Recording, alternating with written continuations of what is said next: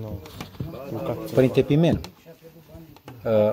vă rog frumos să dați un cuvânt pentru doamnele acestea de pe grup care vă urmăresc cu mare interes și nu numai le, și asta vă spunem cu sinceritate că și soțiile noastre, multe de aici, au evlavie la, la cuvântul dumneavoastră și țin cont de sfatul dumneavoastră. Și pentru femeia de astăzi, că noi până unde ne ducem ne ceartă părinții, ne ducem la prodrom, ne ducem acolo, fiți mai buni, lăsați băutura, lăsați femeile, lăsați tutunul, lăsați tot, tot, tot. Adică, adică lăsați zis, femeile străine, nu pe ale străine, da. Lăsați femeile străine, da. Și cumva și o mângâiere pentru ele sau un cuvânt care să... Că până ne întreabă ce v-au zis părinții, mai, și nu, nu putem să transmitem. Simțim în sufletul nostru ce trebuie să le spunem, dar nu, nu, nu avem cum să spunem. Nu avem... Ce să spun? Să nu uităm ce a făcut Dumnezeu la început. Și că și l-a făcut Dumnezeu pe om. A luat țărână și noi așa vedem omenește că ca și cum am face noi. Pui cu apă acolo, amesteci, l-au lucrat, să iasă frumos, cam așa ceva. Așa e exprimarea. Acum Dumnezeu cu tot puternicia Lui, cum l-a făcut pe om. Și pe aia a spus, e bine să nu fie omul singur, bărbatul singur. Să-i facem lui un ajutor. Și ce-a făcut Dumnezeu? Nu mai lua din nou țărână. Zice, l-a adormit pe Adam și o lua din coasta lui. Coasta lui unde? Aici, zice, în zona inimii, da? Pentru că nu putea spune din inimă, dar zice din zona inimii. Și zice, ce-a făcut asta Dumnezeu? Zice, ca întotdeauna femeia să fie la inima bărbatului. Vezi, adică bărbatul adică se îndrăgostește de o femeie, o are la inima lui, adică întotdeauna, cumva de aici a fost luată femeia și atunci imediat ajunge la inima lui. Și atunci ce a spus Dumnezeu? Să-i facem ajutor pe măsură. Deci ca să fie împreună ei. Deci nu a făcut Dumnezeu încă un bărbat, nu a făcut la ceea ce vedem acum în toată nebunia asta. Deci a făcut să fie, o întemeia Dumnezeu prima familie, cum să spunem. Ei, bineînțeles, după rânduiala care era, trebuia să... Că nu că să nu, nu se mulțea, nu rămânea numai Adam și Eva în rai, dar nu exista felul ăsta de mulțire dacă nu exista căderea. Deci era cu totul altceva, spunea că prin cuvânt, să facem un copil. Și le dădea Dumnezeu un copil, era alte, tainele lui Dumnezeu erau diferite față de ceea ce este acum. Că după cădere s-au ajuns la lucrul ăsta, dar i-a făcut împreună. Și să fie împreună, cum zice unul, la inima celuilalt. Ei trebuie să se completeze unul pe altul. Că de asta au spus, că nu-i bine să fie singur. Deci femeia îl completează pe bărbat.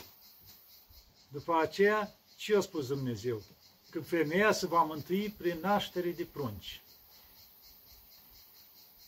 Deci femeia care naște prunci și crește cum trebuie, se mântuiește. Deci asta l-a spus ca o... ca o lege, ca o poruncă, ca ceva, cum se zice noi, femeia se va, știi, se va mântui prin naștere de prunci. Dacă ea omoară prunce, deci își dărâmă casa ei, cum se zice, asta sufletească, își dărâmă mântuirea ei. Pentru că încalcă tocmai porunca asta care i s-a spus se va mântui prin nașterea de prunci. Deci automat.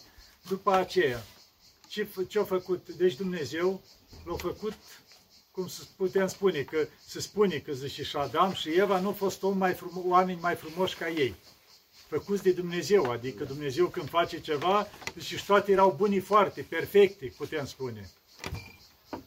Și atunci, deci, au fost făcute toate foarte frumoase. Și în continuare, deci toți care se nășteau erau foarte frumoși. Că așa au fost Dumnezeu. Dar după aceea intervenim păcatul în lume, au început oamenii să devină mai... Nu vedem un om, luăm așa, dacă e un om curat. Chiar de aspectul lui nu-i super, nu știu cum, după standardele noastre care le vedem, nu al lui Dumnezeu. Așa ca aspect, omul ăla devine frumos. Dacă starea sufletească radiază, din, adică bucurie, ce are el interior, are legătura cu Dumnezeu, radiază. Și atunci devine un om frumos. Să luăm la femei, dacă vorbim de femei. Deci femeile, dacă... vor să fie frumoase, trebuie să aibă stare sufletească bună, frumoasă. Și asta înseamnă legătura cu Dumnezeu.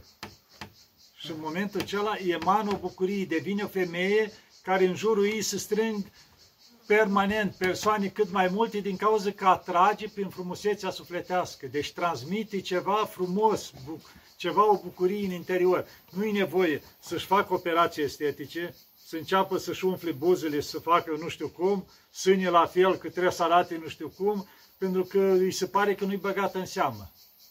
Deci asta e cea mai mare prostie. Să recurgi, să-ți sluțești trupul, crezând că devii mai frumoasă. Că hai să o luăm așa, ca bărbat, acum sunteți bărbați. Adică îți convine să iei o femeie de plastic? Că de fapt, dacă și-o pus sân de plastic, buze de plastic, până își mai pune plastic, îți convine să ai doar că arată aspectul. Dacă vrei aspecte, îți cumperi de astea care sunt pe magazine, cum le zice? Manechine. De asta și ți le pui să arate aspectul frumos. Deci nu-ți trebuie plastic, îți trebuie o femeie naturală. Deci asta trebuie să iei femeia. Deci cum a făcut-o Dumnezeu frumos? Pentru că asta, pentru că doar la urmă toți duc în pământ. Plasticul nu mai putrezesc prin pământ, alea rămâne pe acolo. Dar e tocmai ceva care nu, nu corespunde cu natura asta omului. Când Dumnezeu le-a făcut bunii foarte. Adică să intervii tu, de parcă Dumnezeu nu știu să facă. Stai că mă pricep eu mai bine. Cu ce te ajută toate lucrurile astea? Pentru că vedem, unii de la atâtea operații estetice au ajuns, le cădea nasul, le cădea nu mai știu ce. Deci era ajungea, dat cancer, că la un timp dau și în cancer din cauza asta, mai ales la sâni, bagă plasticurile astea și majoritatea în timp ajung și fac cancer de la asta. Adică pentru ce lucrurile astea? Ce îți dorești de fapt? Adică dacă îți dorești într-adevăr o familie de care îți te bucuri și asta, nu-ți trebuie toate lucrurile astea. Asta numai dacă îți dorești, în afara familiei, nu ești mulțumit de bărbatul tău și vrei să te aprecieze ceilalți bărbați, să arăți bine. Când mergi pe stradă, să uite toți după tine. Pentru ce lucrul ăsta? Adică găsești fericirea în asta când torci capul după tine, bărbații, cu ce te încălzește dacă tu acasă la tine, în familie, e dezastru. Stai și te cearți cu bărbață, copiii toată ziua țip la ei, cresc, cresc aia într-o stare de îi nebunește, îi distrugi, cu ce te ajută lucrul ăsta? Adică asta e fericirea pentru că ai o vârstă până la care aspectul mai contează, să zicem. După ce ai trecut de patruzeci de ani încolo, poți să faci tu ce ai face. Deci cu timpul își urmează cursul, asta este. Dar uite câteodată să ne uităm, vezi câte doi bătrânei de ăștia care toată viața au trăit în bătrân și în pace, în liniște, în viața împreună. Și vezi de mână la optzeci de ani plimbându-se. Și vezi luminoși, frumoși. Adică e urmarea la ceea cum și-o trăit viața până atunci. Și-o trăit frumos, cu dragoste împreună, alături unul de altul. Că nu a fost tot, cum se zice, cum zic grecii, miel egal, adică lapte cu mere. Greutăți cu tare, dar s-a susținut unul pe altul. Deci asta e adevărata viață, când ai ajuns la o vârstă mai înaintată, să te uiți în urmă. Să-ți faci tu un pic așa, cam ce-ai făcut în viața aia. Nu numai că ce-ai făcut, dar ce-ai lăsat în urma ta. Că spune univa Sfânteaneacu, are o poezie, și de tot ce lași în urma ta, îi dau un răspuns. Adică ce-ai lăsat în urma ta? Adică ce model ai fost tu? Că ai umblat, ai umblat toată ziua dezbrăcată pe străzi sau știți să uite toți după tine? Adică ăsta e modelul care rămâne după tine când ai ajuns la o vârstă? Sau, eu mă uitam acasă, uitați la un lucru, mă duceam acasă, era tata, avea peste optzeci de ani. Și suntem nouă frați, am vreo douăzeci de nepoți. Deci oricine intra în casă, unul din copii, din nepoți, câți mulți, steți, au casele pe aproape, de una intră, iasă, era acolo ca la, cum se zice, ca la piață. Ei se bucura pentru fiecare copil, îi strălucea fața. Pentru că el se uita în urmă, adică, măi, toți ăștia de la el au pornit, el atât de mic, mama la fel, nouă copii și toți ăștia la rândul lor, care ne-am dus în mănăstirii, care s-au căsătorit, nepoți, toți vineau, îi săreau în brațe, se juca pe lângă el, deci îi strălucea fața. Asta se uita, se bucura el în urmă, băi, cutii, n-am muncit degeaba, ce am făcut eu, m-am luptat, timpuri grele, cum au fost, orfan rămas de la timpul războiului, cap de familie de pe la doisprezece ani, de la nu știu ce, adică toate greutățile, dar se uita în urmă acum, atâția urmași și-au lăsat în urmă. Fiecare crescuți frumos. Asta trebuie să ajungi la o vârstă în care să te uiți în urmă. Și vorbim, pentru că a fost vorba de femei, și o femeie ajunge la o vârstă să se uite în urmă. Adică viața ei ce a fost? A fost carieră? Că dacă alegi toată viața numai după carieră, o să termine asta la un moment dat. Știuți, nu ai copii. Că am întâlnit femei pe la patruzeci de ani. Zic, aveți copii? Nu. Dar de cât timp sunteți căsătoriți? Păi zece cincisprezece ani și păi încă nu ne-am programat. Zic, serios? Zic, nu prea înțeleg. Chiar eram odată întâmplător, eram la o intersecție, nu știam, trebuia să iau spre Bârlad și nu știam care-i drum. Am oprit o leac și întreb eu, doamnă, unde-i drumul spre Bârlad? Păi asta, dar nu mă luați și pe mine cu uite, tocmai era profesoară la un liceu și se ducea în direcția aceea. Zic, bine, hai să vă iau. Și pe drum am intrat în discuții, căsătorite tot așa de mai bine de zece ani, cu tare și o întreb de copii, că avea patruzeci de ani. Zice, părinte, încă nu ne-am programat, zic, nu am înțeles. Zice, de acum să vedem, adică, da, sunteți căsători? Da, de zece ani. Și acum făceam și eu pe prost, adică voi în zece ani n-ați făcut dragoste niciodată? Nu asta, dar știți, a început ea cu explicații, când și bun. Și acum ce? Păi ne gândeam de pe la anul, poate zic, să așteptați să vă mai dea Dumnezeu copii de acum, dacă i-ați omorât pe ceilalți. Să așteptați de acum, zic, să mă anunțați și pe mine. I-am lăsat și numărul telefon, zic, să mă anunțați și pe mine când o să vă dea Dumnezeu copii. Bineînțeles, că au trecut vreo zece ani de atunci, nu mai știu. Dar asta facem noi. Deci ne facem noi, vrem să programăm noi viața care ne-a dat Dumnezeu. Adică să o întoarcem după plăcerile noastre. A, mă distrez, îmi străiesc viața pe la patruzeci de ani când nu mai am răbdare, nu mai am, adică, dragostea aia care trebuie, fac un copil și îl chinuiesc pe ăla. Ori dacă am posibilități, pun o bună să-l crească, că eu trebuie să-mi continui viața o oră la unghi, o oră la nu știu ce să mai schimbe. Lucrul ăsta și copilul ăla crește traumatizat. Nu. Deci, când îți vine timpul, cum era înainte? Perioada comunistă, să o luăm așa. Deci făceai armata. După ce făceai armata, vineai acasă și domnule, de acum, măi băiate, spunea și tata sau așa, vezi, caută-ți o fată și te însoară. Nu-ți dă de acasă. Te însori frumos, te apuci de muncă și îți faci casă. Asta era. Nu ca acum, vai, fac un copil, că nu pot să fac mai multe case. Dar cine te-a pus să-i faci casă? Învață-l să muncească exact ca ăla, zice, nu-i da peștele. Deci dă-i o undiță și învață-l să prindă peștele, că o să aibă cu ce trăi. Așa și aici. Învață-l o meserie și spui, uite, ia și fă-ți casă, muncește. Adică trebuie cumva lucrurile astea, copiii crescuți, făcuți la timpul lor. Deci imediat, ai terminat o facultate, care o făcut sau ceva, dacă rânduiește Dumnezeu, te-ai căsătorit și câți copii ți-i dă, îi faci, pentru că ia-ți mântuirea ta ca femeie, în primul rând, este porunca aceea. Și atunci, crescuți în dragoste, în înțelegere unii cu alții, răbdarea unii cu alții, pentru că totdeauna la căsătorie, zice, îți ca două pietre de alea pline cu cioburi și unul și altul. Și începe rotunjirea, să-i iubesc de oaltă, să nu știu ce, fiecare când se trezesc, că-s diferiți atunci, cu toate că se iubesc, dar ies fiecare format în felul lui. Și în timp, în timp ușor, ușor se rotesc și devin ca ouăle rotunde și atunci nu se mai iubesc unul de altul. Deci așa trebuie în dragoste, femeia să aibă grijă să nu existe numai partea asta, cum să mă vadă lumea. Exact era într-un vor ca o pildă, așa spunea, și că voi cei care toată viața v-ați luat după gura lumii. Până la urmă, acum când ați ajuns înaintea morții, cu ce v-a ajutat ceea ce a spus lumea? Adică, vai de ce zice lumea? Ce zice lumea? Vezi, nu cumva că zice lumea. Adică totdeauna mergem, dar de ce nu punem altceva? Ce zice Dumnezeu despre mine? Oare îi place lui Dumnezeu cum arăt eu acum? Oare îi place lui Dumnezeu ce fac eu acum? Oare îi place lui Dumnezeu ce mi-am programat eu să fac? Adică să-mi pun întrebarea asta înainte de a lua o hotărâre de a face ceva. Adică nu ce zice lumea. Pentru că unde se duce lumea, este duci și tu. Și să vedem dacă ți-a plăcea la urmă. Deci trebuie, cum se zice, femeia a fost dintotdeauna înainte, a fost căldura familiei. A fost lumina familiei. Soțul se ducea, muncea, vinea turcul, punea mâna pe furcă, pe topor, ieșea în fața lui să-l oprească. Nu conta. Femeia era căldura familiei, ea trebuia să lumineze în familie. Când minea soț obosit cum era, ea îl primea și îl lua în brață. Acasă, așa, deci întotdeauna femeia au existat căldura familiei. Acum că s-au mai atâtea drepturi, că lucrează și ea sau nu știu, dar nu trebuie să-și piardă lucrul ăsta. Adică să nu fie munca mai presus decât familia. În primul rând familia și după aia faci în exterior ceea ce poți.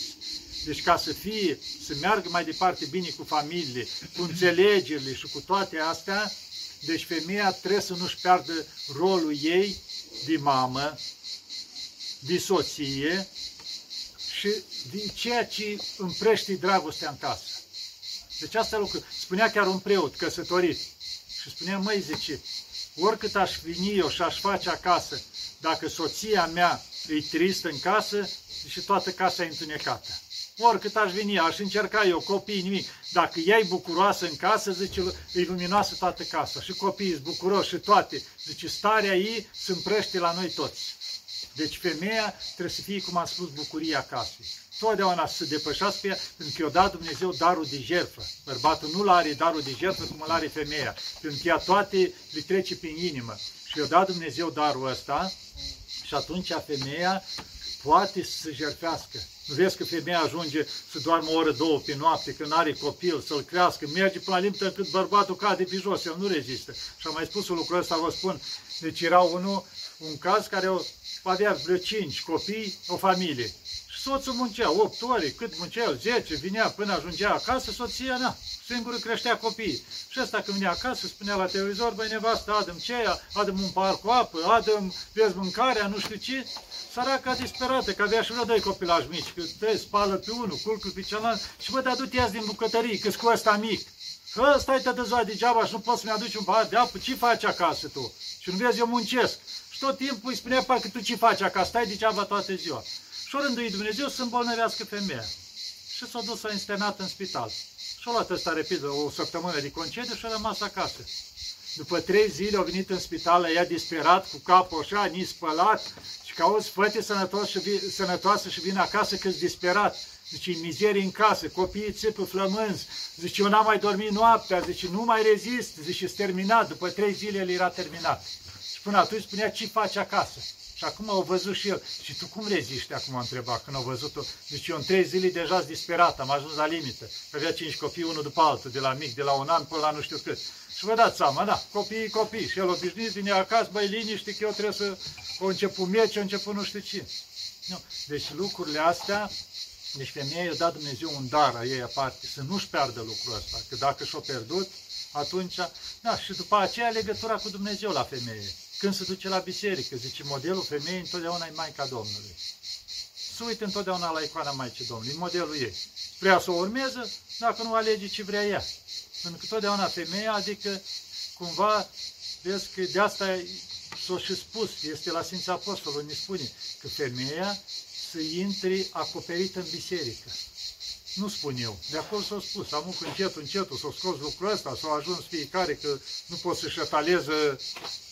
Eu le mai zic buha, frumos, care au stat două ceasuri și eu pus atâtea șprei și atâtea vopsele și cum să mă acopăr, că nu mă pot să mă vadă cei la biserică. Adică e clar că nu s-a dus pentru Dumnezeu la biserică. S-a dus că zice, e lumii mult acolo și pot să mă apreciez. Are cine, știi? Că dacă mă duc prin alte părți, nu se uită la mine. Așa, dacă e făcută nu știu cum. Și atunci, de fapt, de ce m-am dus la biserică? În biserică întotdeauna și când ne ducem, asta o spun și pentru bărbați și femei. Să-ți cauți un locușor cât mai retras, să nu vezi multe. Să poți sta tu de vorbă cu Dumnezeu. Și atunci te interiorizezi și stai de vorbă. Îi spui lui Dumnezeu tot ce ai tu. Cum spunea cineva, că mi-i dor să mai stau de vorbă cu Dumnezeu. Adică acolo poți să o leacă să te dezlipești de grijile cealante. Și în felul ăsta ajungi și ai legătura cu Dumnezeu și te bucuri. De asta, pentru femei, cam asta e. Cât ori înțelege, cât mă rocărâ, nu știu. Eu le-am spus cu drag lucrul ăsta, dacă vor, să ajungă acolo unde e locul nostru. Noi de la Dumnezeu am venit și la Dumnezeu ne ducem. Deci vrem să ajungem acolo să ne bucurăm veșnic. Îmi era iară, așa cu o istorioare, că era un bătrân și o bătrână și o dus, e o viață curată, frumoasă, creștinește, dar bătrâna era o leacă foarte așa, măi, să mâncăm cât mai natural, frumos, numai din grădină, nu cu tare. Și o trăit, doamne, el avea o sută de ani, ea avea vreo nouăzeci și cinci încolo, adică o trăi mult. Și, bineînțeles, au plecat, unul după altul dincolo. Și le-au rânduit Dumnezeu în rai, o căsuță frumoasă, totul. Și am să întoarce bătrânul la ea și zice, băi, nevastă, ce ce și numai din cauza ta am ajuns acum aici. Ea nu înțelegea, cum adică? Păi și dacă nu mâncam natural, și nu mai chinuiam, eram de vreo douăzeci și cinci de ani aici, nu mai chinuiam pe pământ atâta, așa, mult mai mult. Când duceam la bine, cred o de bine, acolo și ne-am mai chinuit douăzeci și cinci de ani pe pământ, zice, ajungeam mult mai devreme dacă nu mâncam bio, știi, că ne luam după tine. Cam așa, bine, asta nu e o recomandare, e ca un fel de, așa, ca o glumă, da. Na, ce să vă mai zic altceva? Pentru femei, cam asta. E suficient, Părinte, mulțumim. Da. mulțumim. Și pentru noi, Părinte?